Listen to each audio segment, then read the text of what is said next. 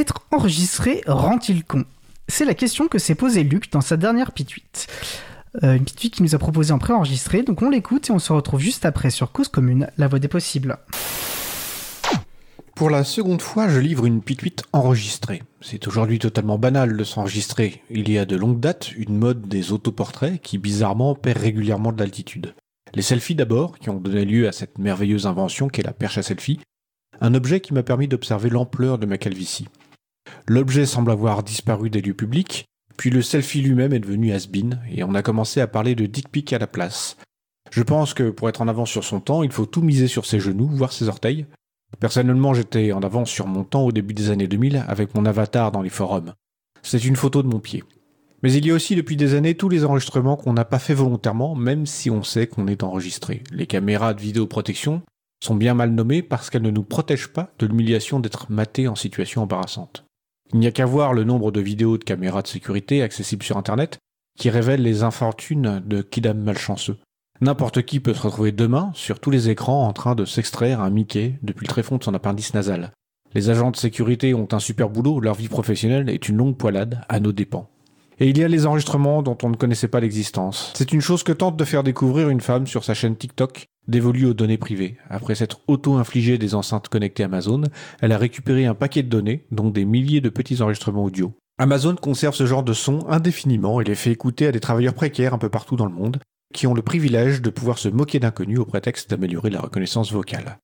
Et il y a Apple, dont une étude récente montre que ses prétentions à la défense des données privées et de ses clients n'excluent pas la collecte de beaucoup d'informations. Même sans enceinte moucharde chez soi, nous restons massivement enregistrés. On le sait, on le déplore, mais au final, nous y sommes tous soumis.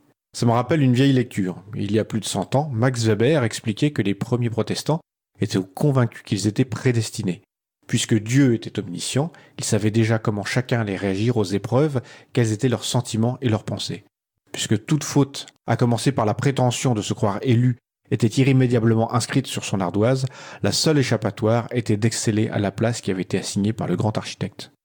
Comme les premiers protestants, nous sommes transparents, ce qui paradoxalement nous retire toute possibilité de rester invisibles. Comme eux, nous devrions être paralysés à l'idée que toute faiblesse, tout passage à vide est inscrit sur notre ardoise numérique jusqu'à la fin des temps. La différence, c'est que cette transparence qui nous accable est bien plus tangible qu'un ami imaginaire caché dans le ciel. On a bien mis en place le droit à l'oubli avec l'espoir de contrer l'implacable mémoire d'Internet, mais c'est un droit fondamental à être nul et con qu'il faudrait mettre à la place. Le problème est que la connerie est le carburant des GAFAM, des usines à trolls et du commerce à destination du grand public en général. C'est ce que le témoignage de Frances Hogan devant le Congrès américain a confirmé. Plus de colère, plus de haine, plus de mensonges donnent plus de profit. C'est assez logique, le marketing et la pub cherchent depuis des décennies la décision impulsive et irrationnelle, et l'accès à plus de données permet d'accentuer le mouvement. C'était pas mieux avant, c'était juste moins sophistiqué et moins systématique. Notre stratégie d'adaptation est bien différente de celle des protestants de l'époque. Puisqu'on ne peut plus camoufler notre connerie et qu'elle est favorisée par les grandes puissances cachées dans les nuages, alors autant la revendiquer, l'étaler partout avec fierté et avec l'envie d'en découdre. J'assume est la phrase typique, alors que bien souvent, c'est les gens autour du con qui assument les conséquences. Je pense qu'on peut aller plus loin. Je pense que nous devrions l'élever au rang de divinité. Et oui, la connerie est universelle. Ne sommes-nous pas tous le con de quelqu'un d'autre? La connerie est infinie. Einstein avait un doute pour l'univers, mais pas pour l'imbécilité humaine. La connerie est omnipotente. Euh, les cons, ça ose tout. Et puis, il est si difficile de faire collaborer les gens alors qu'un con seul peut si facilement tout faire péter. Embrassons donc ce stade ultime de la mystique et prosternons-nous devant notre maître à tous.